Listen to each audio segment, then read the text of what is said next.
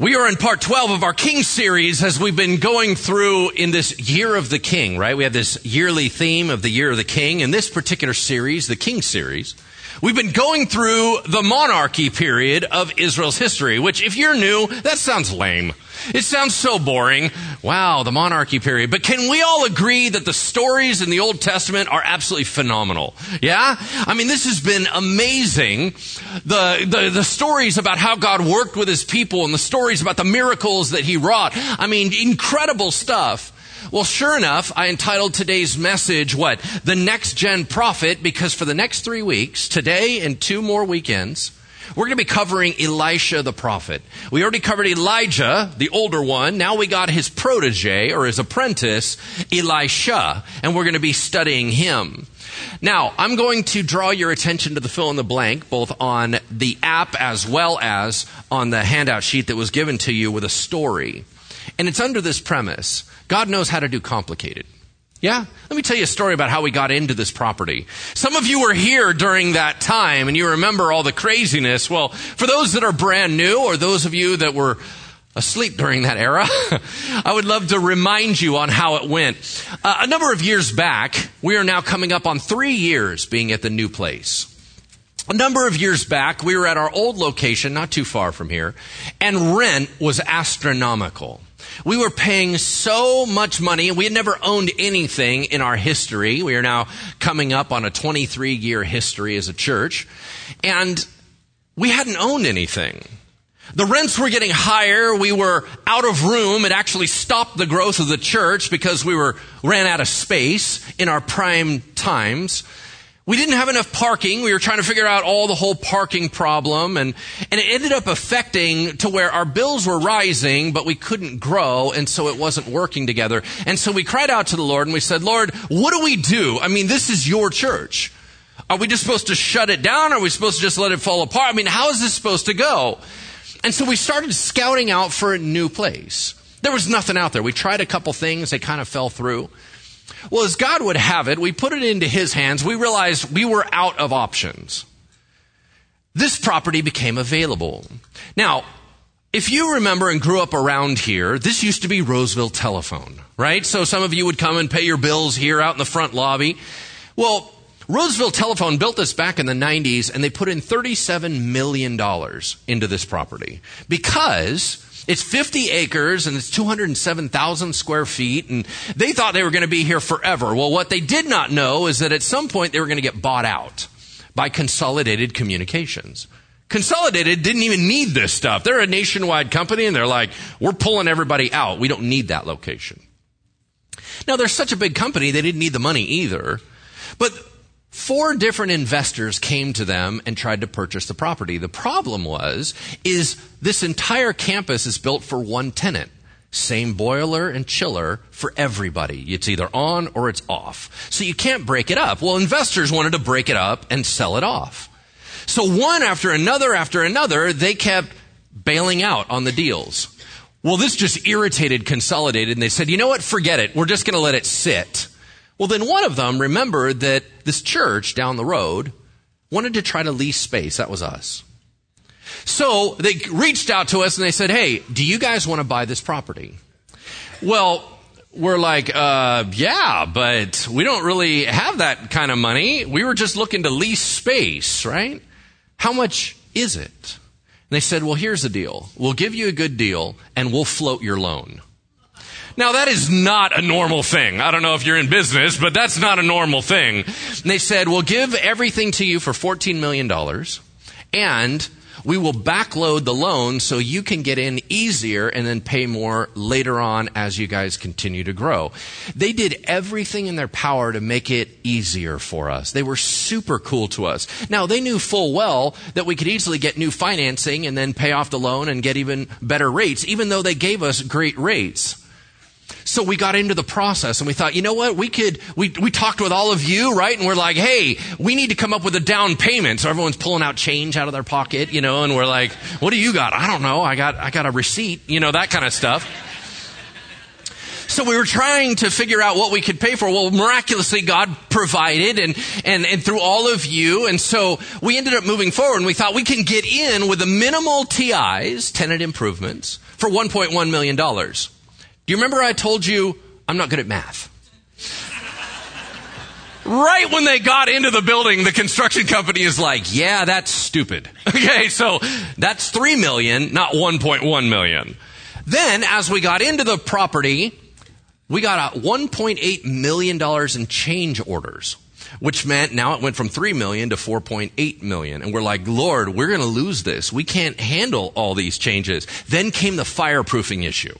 The fireproofing issue was a game ender. If we had to do the fireproofing that they originally said, we were all done.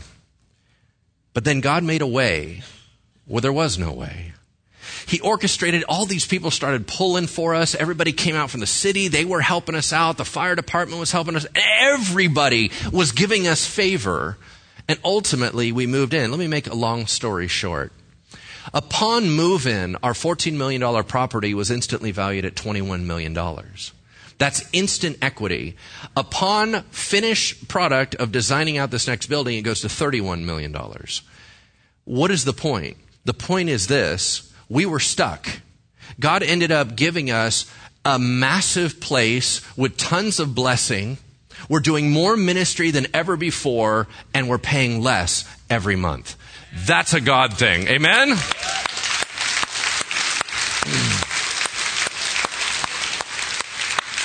Now, I'm going to tell you, we did not have the smarts to figure that one out. We couldn't have orchestrated that one. We couldn't have finagled that one. That was either God or it was nothing. And here's what's crazy about it. We have 17 and a half buildable acres out of 25 acres out there on the land that is the future of this church. So we have expansion capability. We have more than enough parking. We have space here to be in and we're less money a month and we haven't even yet leased out building D, which is our largest moneymaker thing on the entire campus. What God did was crazy. We were stuck. He said, I have an answer. You're not going to understand it, so just walk with me.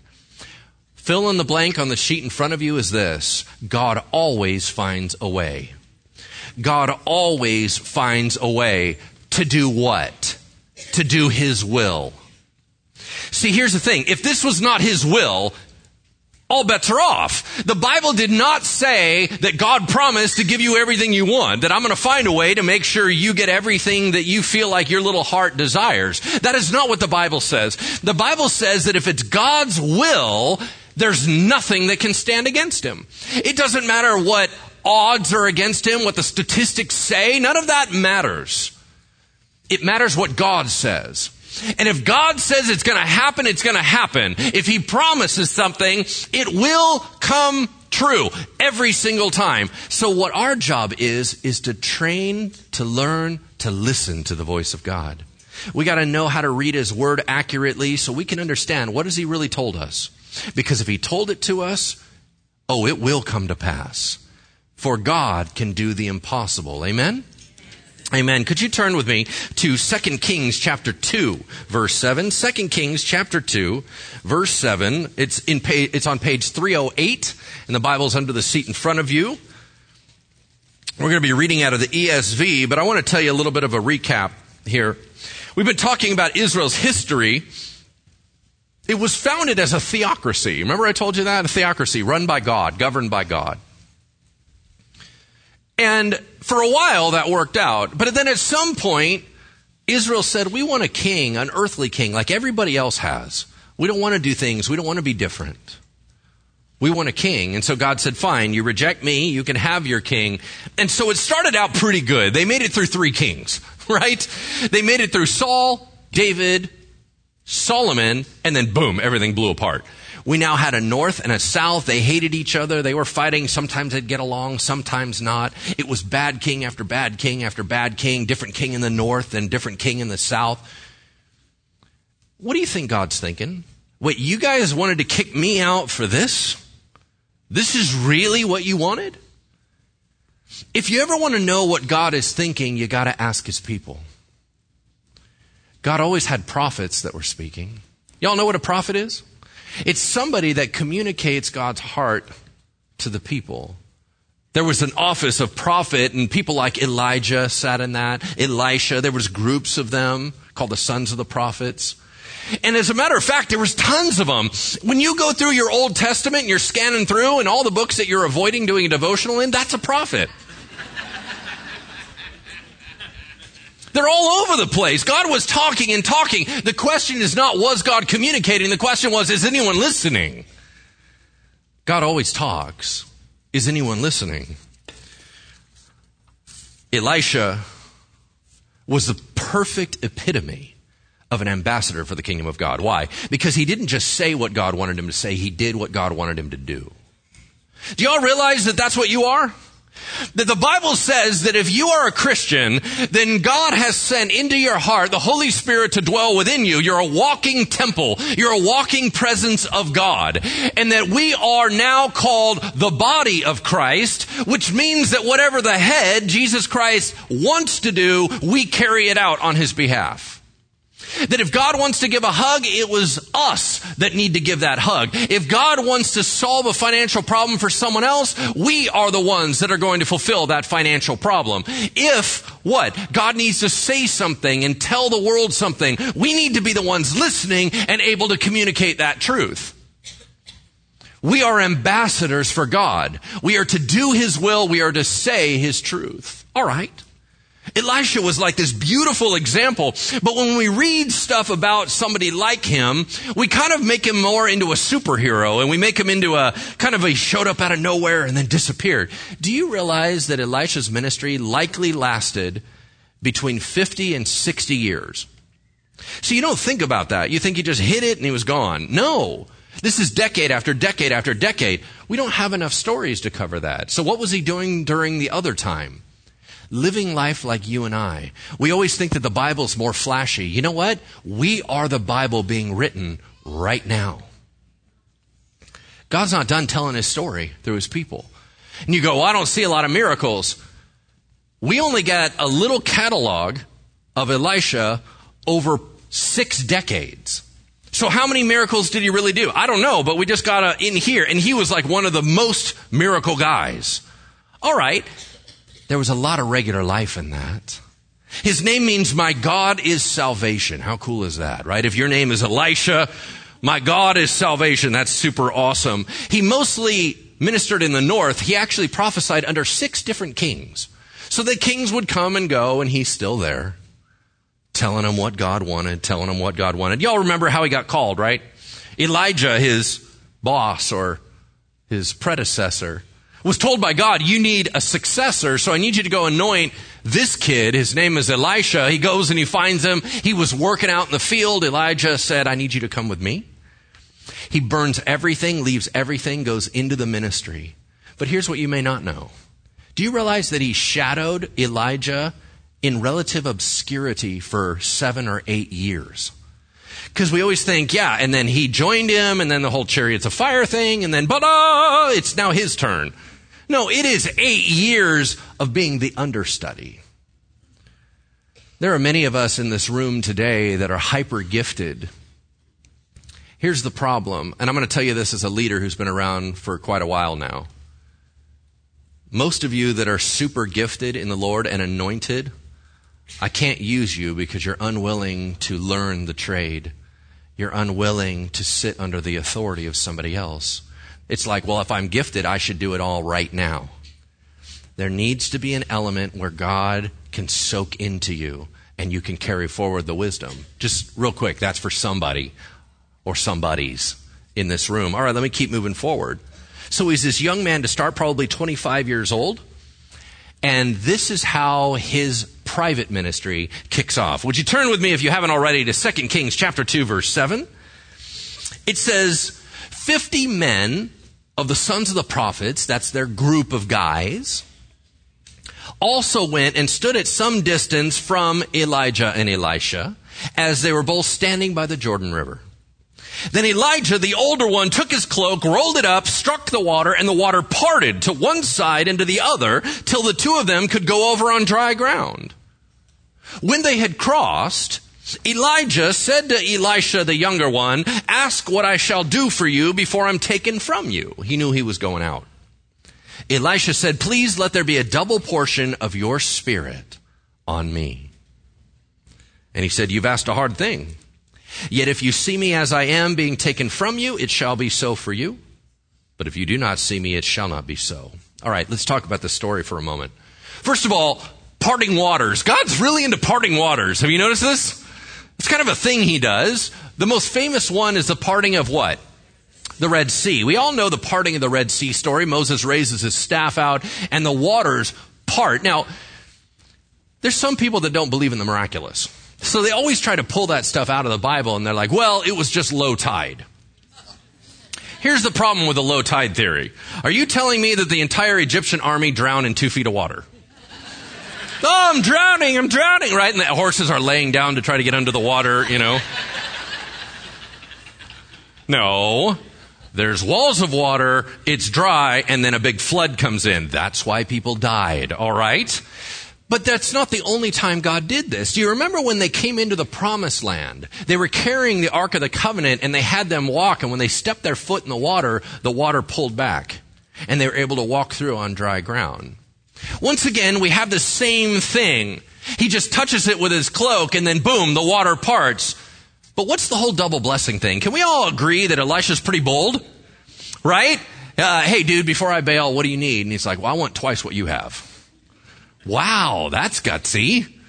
Now here's what's funny. I was talking with Pastor Matt and he was sharing, do you know in the Hebrew, it, double portion means as much as I can grab with both my hands. It means as much as I can shove in my face. Right? It's, I want it all. I want as much as I can carry. That's what I want.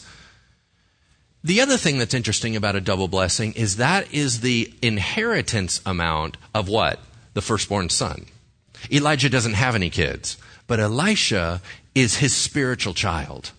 And so he's saying, Can I have a father's blessing that I might get twice of what you have? Now, he's not saying that to be selfish. He's saying, If you're going to leave, that's a lot of weight on my shoulder. I need to be able to do this. But here's what's intriguing about it. Elijah knows that any power that is right and good, it only comes from one source. Who does the power come from? God. It's always God. So he said, all right, I'm going to pray for you. I'm going to bless you. I'm going to impart what I have to you. But you ask for a big deal, and that's only going to come from God. So either God's going to authorize it or he's not. I can't answer that. If you see me when I go, he said yes. If you don't see me when I go, he said no. That's all I have for you. Have you ever thought about this idea of impartation? Okay, so I grew up uh, under churches that it was this was very common and easy to understand for them. But then as an adult, I actually went to more conservative churches and I wasn't around that environment. I remember as an adult coming back into this concept of impartation. And what's the impartation? It means that something that I have by God, something that He's anointed me with, something that He's moved through me, that I can then pray it and it would go to you. I mean, isn't that kind of a trip, right? I mean, isn't this whole idea that you would say, uh, isn't that a little weird? I mean, is that like, like you got some weird mojo, like some, some, uh, super cool heebie-jeebies, right? Where, where you get like superpower and then I can shove my superpower onto you. And I remember thinking, is this real? Then I started doing a Bible study of it, right? And the Bible study told me what? It's all over the Bible! As a matter of fact, we do this stuff all the time. You're like, well, I don't do any of that kind. Yeah, you do. How do I know that? Because you go to church here. You're like, well, t- what are you talking about? Okay, quick question for you. Why do we lay hands on people when we're praying for them? Just think of why you do that. Because you're like, well, the Bible tells me to. Yeah, I know, but why? Why are you laying your hands on them? Why do you have to touch them? Is it because that they're like, uh, I feel lonely and no one gives me any healthy touch? No, no. Is it connection? Yes. Yeah, you got, no, you got denied. Is there I mean, why are we touching everybody? It's because of transference. It's the same thing about commissioning. You know, when we have different leaders come up here and we're commissioning them and we ask you to do what? Stretch out your hand. because you can't reach them. We're going to lay hands on them, but you're going to extend your hand as if you could touch them. The idea of transference of I'm going to bless you, I'm going to pray for you, and so I'm going to say, Lord, would you come through me and bless them? Do you understand how biblical that is? Let's go into the weird examples. Moses was up on Mount Sinai with God, and God said, I'm going to take some of the spirit that is in you, some, like a portion, and I'm going to give it out and put it on all the elders of Israel. And they suddenly started seeing difference. Do you remember when Paul said, Timothy, don't you remember you got your spiritual gifts by the laying on of hands? That there was a transference and awakening up. Do you remember in the book of Acts that the Holy Spirit, when he first emerged out, I don't think he still is doing it this way, but when he first came out on the church, the only way that he would wake up in somebody is when someone came and laid their hands on him. It was a transference. It was creating the body of Christ. There's a whole bunch of stuff that was involved in that. All I'm telling you is the idea of transference from Moses to Joshua, that stuff is all over the Bible. So this is what he's looking for. Hey, Elijah, would you give me twice the amount that you have? He's like, I don't know. If God says so, sure. If not, I got nothing for you. All right. Well, we all know the rest of the story, right? We go, oh, Elijah got taken to heaven in a chariot of fire. That is incorrect. Why? If you read it closely, it says they were separated by a chariot of fire with horses, but he was taken up in a whirlwind. So once again, if we're doing Bible trivia, don't get that one wrong. All right, here we go. So you gotta wonder, did it work? Did God hear that prayer and answer it? This is what we're gonna find out in verse 12. So Elisha took hold of his own clothes and tore them into two pieces. Now, when he tears his clothes, the idea is that he's mourning. He's, he's hurting because he's lost his buddy. And then he took up the cloak of Elijah, the older one that had fallen from him, and went back and stood on the bank of the Jordan River. Then he took the cloak of Elijah that had fallen from him and struck the water, saying, Where is Yahweh, the God of Elijah? In other words, did he come on me? And when he struck the water, the water was parted to one side and to the other, and Elisha went over. There's your confirmation. Now, when the sons of the prophets who were at, the Jer- at Jericho saw him opposite them, they said, Yep, the spirit of Elijah rests on Elisha. And they came to meet him and bowed to the ground before him. That's a humility move saying you're now the boss of our group because Elijah was and we know that God just anointed you. One thing I want to be very clear on, and we need to keep this clear in our theology here at Bridgeway as we pursue the Holy Spirit. Whenever you hear the phrase ministry of the Holy Spirit, anointing of the Holy Spirit, transference, impartation of the Holy Spirit, it is not a force to be manipulated, it's a person. And the reason why that's so critical is some of us get into magical thinking and we're like, well, I gotta somehow manipulate this force, right? No, you're working with the third person of the Godhead. Father, Son, Holy Spirit. It's a someone. It's someone to interact with. You're not just grabbing force and moving miraculous powers. You're talking and interacting with God. That means there has to be humility. That means there has to be respect. It means there has to be a willingness and a surrender. You don't just walk around and say, God, give me some superpower so I can do whatever I want. That's not how it works. That's not Holy Spirit ministry. What's interesting is we now know that he's anointed. So what's his ministry going to look like? Well, here's where the Bible goes. Verse 19, 2 Kings 2:19. Sometime later, now the men of the city said to Elisha, Behold, the situation of our city is pleasant, as my Lord sees, but the water is bad, and the land is unfruitful. So Elisha said, Bring me a new bowl and put salt in it. So they brought it to him, and he went to the spring of water, threw salt in it, and said, Thus says the Lord, I have healed this water. From now on, neither death nor miscarriage shall come from it. So the water's been healed to this day, according to the word that Elisha spoke. Do you realize this is a real spring? It is the only freshwater spring in this area. It's still going today. It's known as Elisha's spring. But are we all agreeing that that story is weird? Because here, first of all, let's start with a problem. Hey, we have this awesome area. We could build a ton of stuff, but the water table's broken. It's polluted. Y'all know what a water table is? That's where the springs come from. That's what's underneath the ground. Even in our modern day technology, we have no way to clean the water table.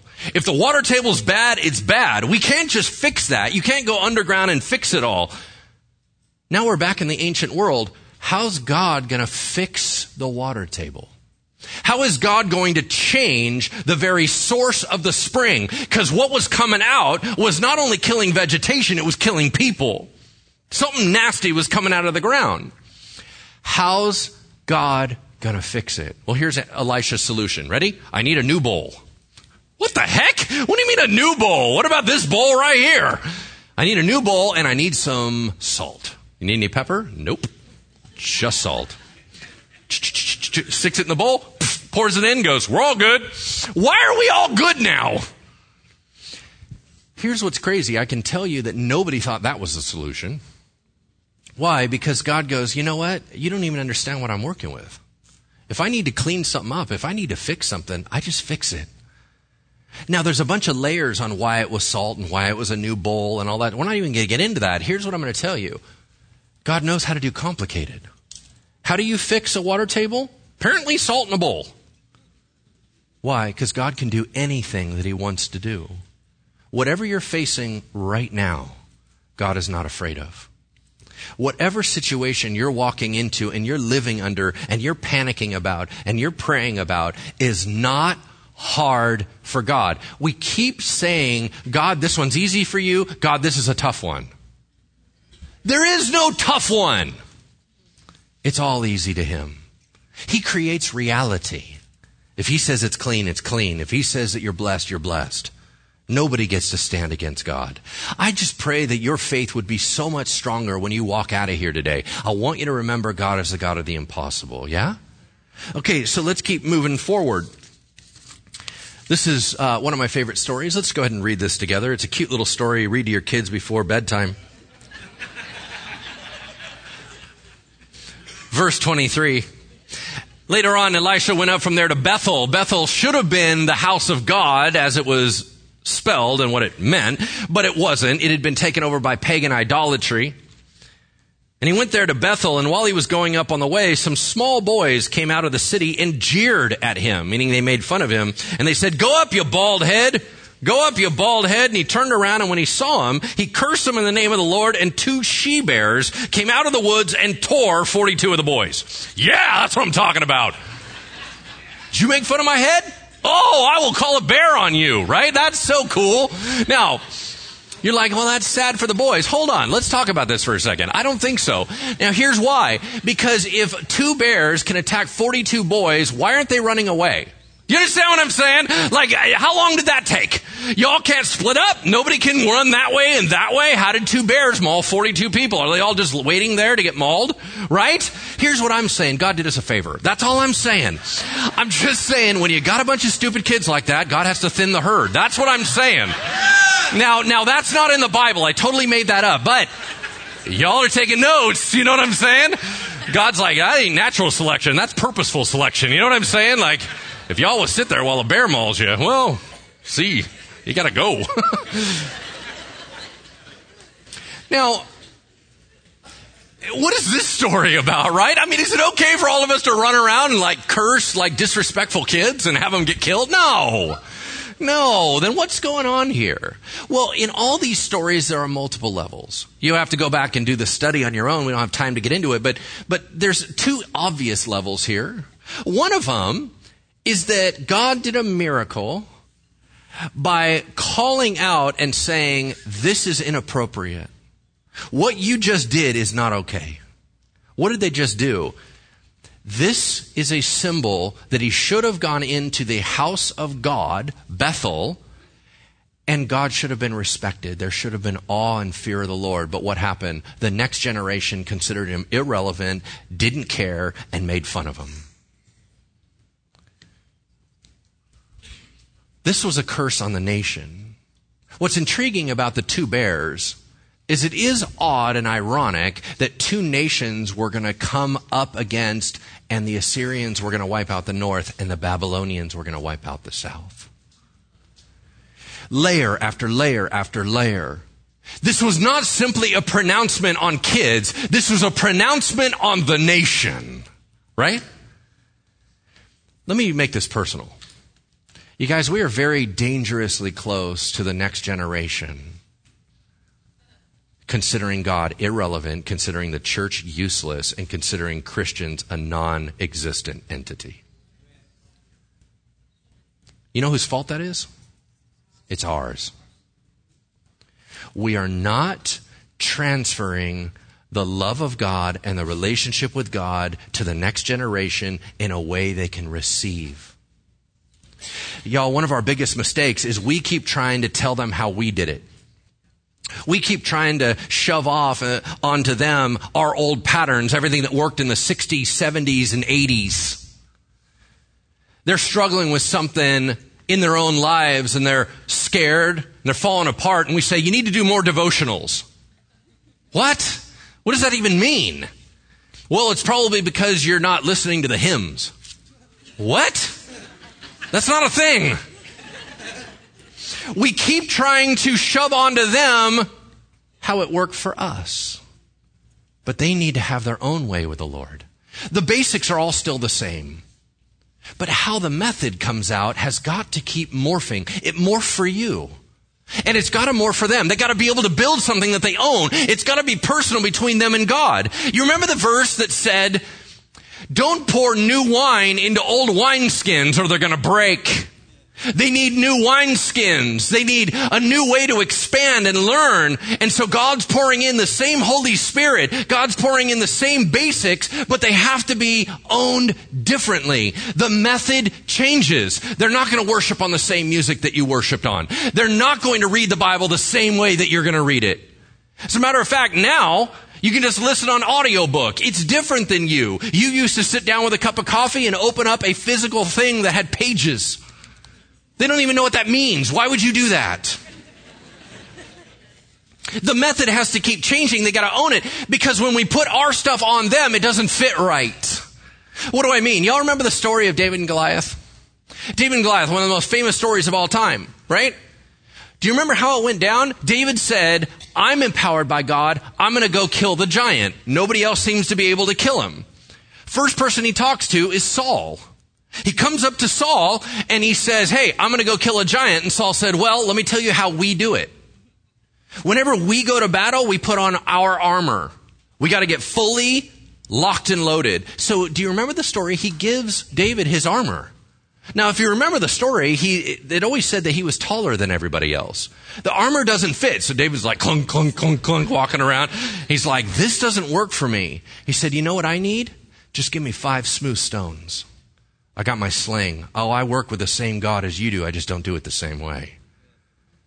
Took off the old armor, walked in the new power of God, and the giant was slain. Do you understand? We've got to allow God to anoint the next generation in the way that He does it. And we need to encourage it and strengthen them. Yeah? All right, let's keep moving forward. All right. So I'm going to tell you the next story just as a paraphrase. Um, they, the sons of the prophets, there was more of them and they needed a new place to live. And so they're doing some construction. They're out there chopping trees and cutting logs and getting ready to make some stuff. Well, they're by a lake. So they didn't have a whole lot of money. One guy particularly was very poor. He had borrowed an axe that day because he couldn't afford his own. He's chopping wood, chopping, chopping, chopping. All of a sudden, zing! The iron axe head goes flying behind him, blink, goes right into the lake. And he's like, oh, shoot. Like I didn't, I didn't have any money to own my own axe. Now all of a sudden I owe this dude an axe and then I still don't have an axe. So he turns over to Elisha, dude, you gotta do something. Elisha should have said, why are you looking at me? Right? But they knew God was working through this guy. So Eli- Elisha says, all right, where did you, where did you lose it? He's like, I don't know. It was like right over there.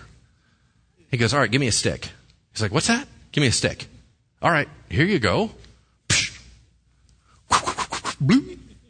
The axe head floats to the surface. He goes, Go get it. Okay, that's craziness. What? A stick in the water raises an axe head. Now, once again, multi layers here. We can look at the surface layer and it seems sweet, which is what? God blessed someone that didn't have any money. Have you ever noticed that when you read the Bible, God does more miracles among the poor than he does among the rich? Why is that? Is it because God likes poor people better than rich people? No. No. Clearly, God still ministers to the wealthy. Naaman, who was healed of leprosy, was very wealthy. God isn't a respecter of persons in that way. Then why are there more miracles on the mission field than back home? Y'all, I'm going to suggest to you that it is probably most likely just practical. Which is what? You and I pray about stuff that we could probably fix another way. When you are poor, you have no other option. It's God or nothing. And God goes, listen. You see, when you pray about cancer, you also have treatment. When you're poor, you don't have treatment. Either God is your physician or there's no doctors. And God steps in and he goes, you know what? They're my people too. And he brings in mighty miracles and healing upon them. So we could just look at the story like that and go, God, you are so kind and sweet, but there's another layer. Do you realize that back in the ancient world, there was a mythology that there were gods all over the place? And even though the Jews weren't supposed to really believe in this, they started buying into some of these ideas. And one of the ideas was that water represented chaos. Whenever you see a representation of water in the Bible, sometimes it means chaos in visions and dreams. And what they believed was anything that went into the water went into the underworld. And that was run by a different God. So it was gone. Yeah, how do you think God felt about that? He's like, ah, no, it's just a lake and I own the lake. So, if you want your axe head back, it didn't go to the underworld, it just went down by the fishies. So, go ahead and throw a stick in there and I'll pull it right back out for you. Because there's no such thing as an underworld God. And what you realize is the more you study Elijah and Elisha, you start realizing that God is shutting down the idea of other gods in every story. Why did Elijah call down fire from heaven? Because they believed that Baal could do that, and God said, I'm better. That guy's not even a real thing. Just like the plagues of Egypt. Do you realize the plagues that rained down through that whole let my people go stuff? Y'all remember that? When the plagues were raining down, every one of them was representing a god of Egypt. And God said, I'm bigger than that one, bigger than that one, bigger than that one, bigger than that one, bigger than that one. Elijah and Elisha's ministry is wiping out all the other gods and saying, there's no such thing. There is one God. He's the creator. Amen? That's pretty awesome, huh? All right, now listen to this crazy story. So Israel was in a fight with Syria that happened over and over and over again. They didn't like each other. And Syria kept trying to ambush them and do all these military movements. And every time they did that, Israel already knew in advance. And they were getting frustrated. They were going, what is going on here? Is there like a mole in our organization or what's happening? And one of the guys goes, they have Elisha. He's like, what do you mean they have Elisha? They're like, God's telling him all our secret movements. And he's like, shoot. Well, why don't we just kill that dude? Right? Like we, we shouldn't be hassling all this other stuff. Just kill him. And you know that if you're going to mess with a man of God, you better bring an army. So he sends an army to kill Elisha, and that's where we pick up the story. Pick it up in chapter 6, verse 14. Chapter 6, verse 14 of 2 Kings. So he sent there, meaning the king of Syria, sent there horses and chariots and a great army, and they came by night and surrounded the city. When the servant of the man of God, meaning Elisha's right hand man, rose early in the morning and went out, behold, an army with horses and chariots was all around the city, and the servant said, Alas, my master, what shall we do? Okay, once again, I'm not good at math, but that's two against thousands. This whole army is trained warriors to kill you. They're surrounding you. What are you going to do? Are they suddenly going to be all kung fu? Right? And they're just going to come in, yeah, and just start cracking everybody and winning. That's probably not going to happen. So what is your solution? If you were to solve this, if you were to try to pray through a solution, what would you say? Check out how God handles it. Verse 16. If you have a pen, I need you to underline in this your Bible. This is a very important verse. And if you're reading one of the Bibles here at church, I want you to underline this verse. verse 16. And Elisha said, Do not be afraid, for those who are with us are more than those who are with them. That's always the case. Elisha prayed and said, O Lord, please open his eyes that he may see. So the Lord opened the eyes of the young man, and he saw. And behold, the mountain was full of horses and chariots of fire all around Elisha. Let's just pause for a moment on that. Do you realize that there is your reality and then there's God's reality? You can only see so much, right? If God was to open our eyes right now, you think there's not angels upon this stage? You think that there's not angels at these corners?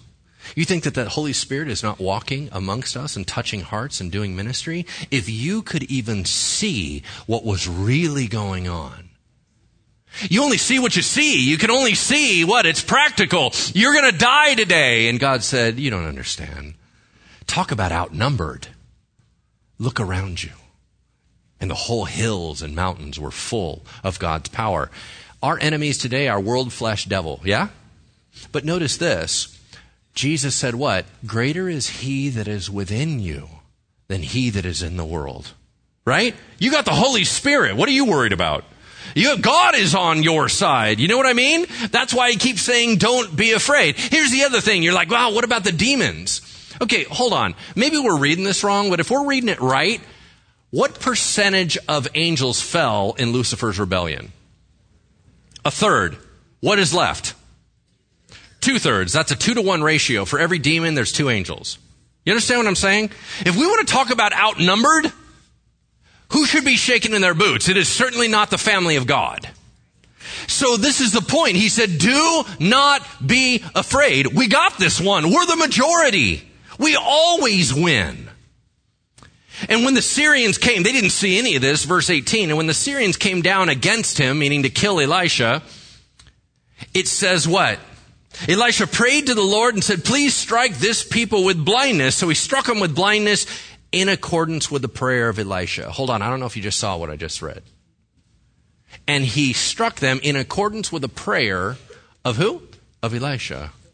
God did something only once Elisha prayed. God could have done it without him, but he didn't. Some of you need to hear this again because I'm going to say it over and over and over again. There is some blessing and breakthrough that is not happening in your life because you're not even praying about it. You think God's either going to do it or he's not going to do it. You're absolutely right. God can do it without you praying. Problem is, he doesn't want to. He wants you involved. He wants you engaged. He wants your heart in it. He wants you to become intense about it. So he's going to draw you in and go, kid, I'm not triggering this blessing until you pray. Well, you should just do it anyway. Yeah, I could. I don't want to. Some of us have a very poor prayer life, and there's a lot of things not happening that God would like to happen because we're just simply not on our knees. You understand what I'm talking about? All right, let's keep moving forward. Verse 19, and Elisha said to them, these are the guys that are coming to kill him. He's talking to them face to face, and he said, This is not the way. This isn't the city. Follow me. I'll bring you to the man whom you seek. But it's him. And he led him seven miles away to a different city called Samaria. As soon as they entered Samaria, Elisha said, O Lord, open the eyes of these men that they may see. So the Lord opened their eyes and they saw, and behold, they were in the midst of Samaria.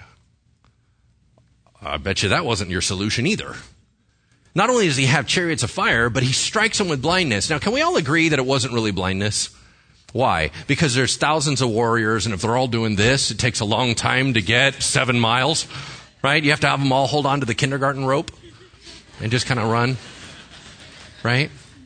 So they weren't struck with blindness, they were struck with confusion. That they could no longer see what was real. And I don't know, real quick, how many, show of hands, how many of you are Star Wars fans? Raise your hand. Does this not sound like episode four? These are not the droids you're looking for. Right? Y'all remember that? Obi-Wan Kenobi ripped off Elisha. Because he's like, this is not the city you're looking for. I am not the man you're looking for, but I'll show you the way. Right? I mean, it's just weird. Right? But this is his solution. All of a sudden he brings them over and not, they're surrounded by the enemy and they're like, oh shoot, what do we do? And, and the king of Israel's like, we should kill them all. And Elisha said, come on. God just did a miracle. You know what? You're not only not going to kill them, you're going to feed them. And they had a huge feast for them. And it said, and then the Syrians were like, all right, I guess you're okay. And they backed off. Well, then I'll close out with a story. Later on, it was not okay. The Syrians came back much later and they began to attack Samaria, the very same city. They laid siege to it. Do you know what a siege is? A siege is you surround a city and cut off their supply. So, in other words, I can't get into your fortified town, but I can make sure you don't get any food. I can get you to come out. I'll cut off your water, I'll cut off your food, and I'll wait you out. At some point, you're coming out because I can get backup and resources all the time. You can't. So they laid siege to the city. It got so desperate that the Bible says they were eating donkey heads and they were eating dove's dung. Now, I gotta tell you, it's pretty bad when you're eating dove poop. You understand what I'm saying? But then it got worse. The king was walking around in his city one day and he was totally heartbroken over everything that had happened. He had given up on God. He's like, God, you're not helping us out. He's super mad at Elisha because he's like, this is probably his fault, right? And he's walking around and a woman stops him and she said, King, I need your help. And he's thinking, what can I possibly do for you? We're all starving to death. What could your situation be that I can do anything about? You know what she said? She said, Well, me and another woman, we agreed to eat our children together. And so she said, How about we boil your baby first? So we boiled my baby and we ate him last night, but now she ran and hid her baby. And she won't let me eat him. The king just fell apart. What kind of world are we living in where we're eating our children? And his anger began to rise more and more, and he said, This is Elisha's fault. Isn't it weird how we blame God when things go wrong in our lives when God is the only good? But we blame him, right? This is Elisha's fault. This is God's fault. And then what? He said, I want his head. He sends out the captain of his army and he said, Go kill him. Well, Elisha knew, God told him in advance, and Elisha said, The guy's going to be coming to the door in about five minutes here, and he wants to take my head off. I need you guys to block the door and let me talk to him. So sure enough, he comes in, they hold the door, he's slamming on the door, and he's like, Get out here, and I'm going to kill you, and all this stuff. And Elisha said, Two things real quick. Number one, God's going to fix all of this tomorrow. And the, the captain says, That's stupid. You believe in that? What's wrong with you? He said, Well, number two, You'll see it, but you won't eat of it. You'll die. So what happened? How are you going to solve this? You go from eating children to what? Everything's fine the next day? What possible scenario do you have? You see, God does complicated. Here's how he fixes it. Just outside the city walls were four lepers. The lepers are like, listen, I don't want to go in the city, I'll just die there, and I don't want to go out to the enemy territory, I'll die there, but we're going to die anyway. Might as well go to the Syrians and ask if they have any bread. They go out to the camp and everybody's gone. The entire Syrian army is missing. The fire's there, everything's cooked, all their gold, all their silver, everything's still there, but no soldiers. And they're like, yeah, this is awesome. So they're what? Running around eating everything and they're grabbing gold and silver and hiding it. And, and then they realize, you know what? This is totally selfish. Like people are eating their kids in there. We've got to tell the king. So they run back and they said, King, they're gone. He said, no, they're not. And they go, no, seriously, they're gone. He goes, well, it's just a trap. And they're like, send scouts out. Figure it out, man. Because you don't need to be hiding in there anymore. He sends out two scouts and they go, yep, they're gone the whole city pours out. And on their way out, they trample the captain of the army. And he dies. He hears about it, but he never gets the benefit of it. How did God solve it? Here's what the Bible tells us. God made the sound of a mighty rushing army. You know, I bet you anything it was those chariots of fire. And the whole Syrian army heard this huge, massive army movement coming to attack them. They panicked and all ran away in one day, everything was right again. Mm-hmm. Let me just say this God knows how to do complicated. What are you facing in your life today? Can I have the prayer team come on up here as we close? God knows how to find a way when there is no way. If it's according to His will, it will happen. Nobody shuts God down. So what are you facing right now that you said, God, I can't even imagine. If I was to part, if I was to just imagine a solution, I don't have one. God, my bills are never going to get paid. We're going to lose the house. God, this relationship is never going to get fixed. God, I'm scared for my children. God, right? What are you facing that's impossible? It's not impossible for God. So here's how we're going to close out. In a moment, I'm going to pray for you. But I want to give you one thought before we do that, and it's this. Here's the problem when God does complicated. Is he ends up doing it in a way that he doesn't get any credit for. What he ends up doing is what? He'll answer a prayer request in a very practical way, and you're going to go, oh, that really worked out. Okay, did you pray about it or not?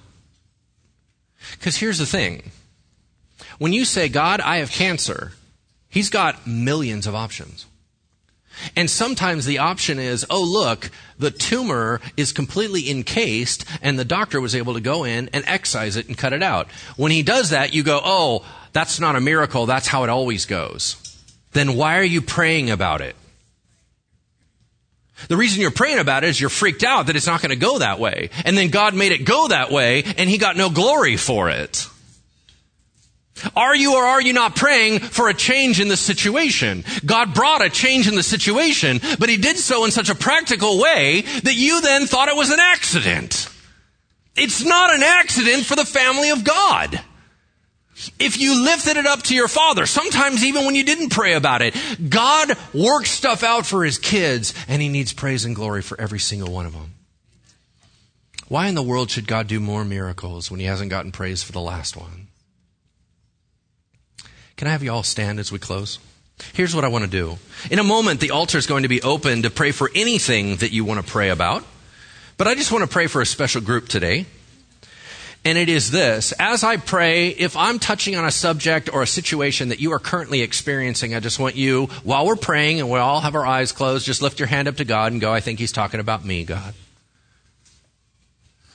Because here's what I'm going to do I'm going to pray that God would make a way where there is no way. If you are stuck against something and you have no solution in your mind, I'm going to pray about that.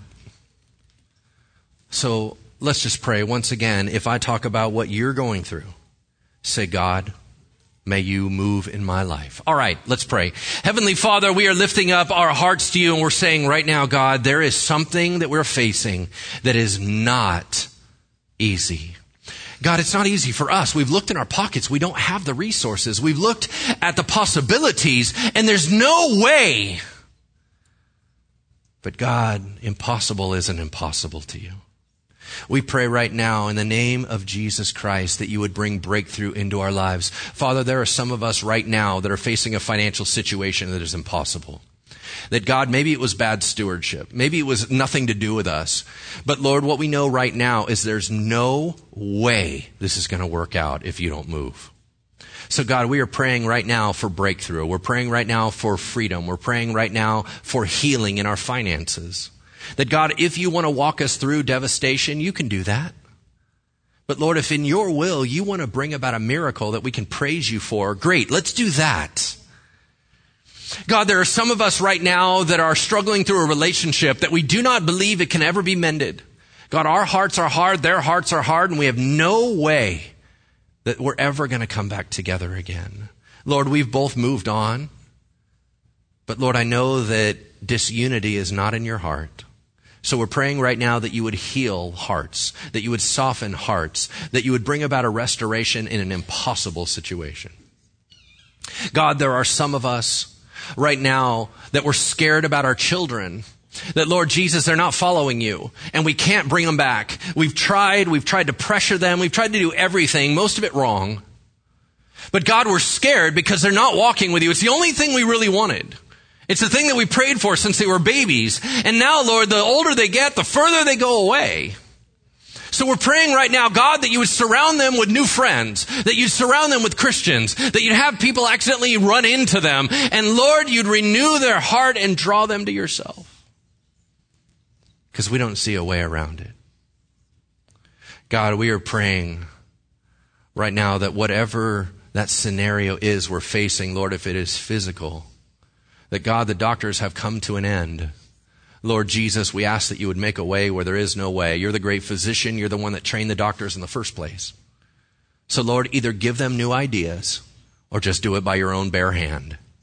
So Lord, we are just saying, please fall upon your children today and give us breakthrough in an impossible situation. In the name of Jesus we pray. Amen.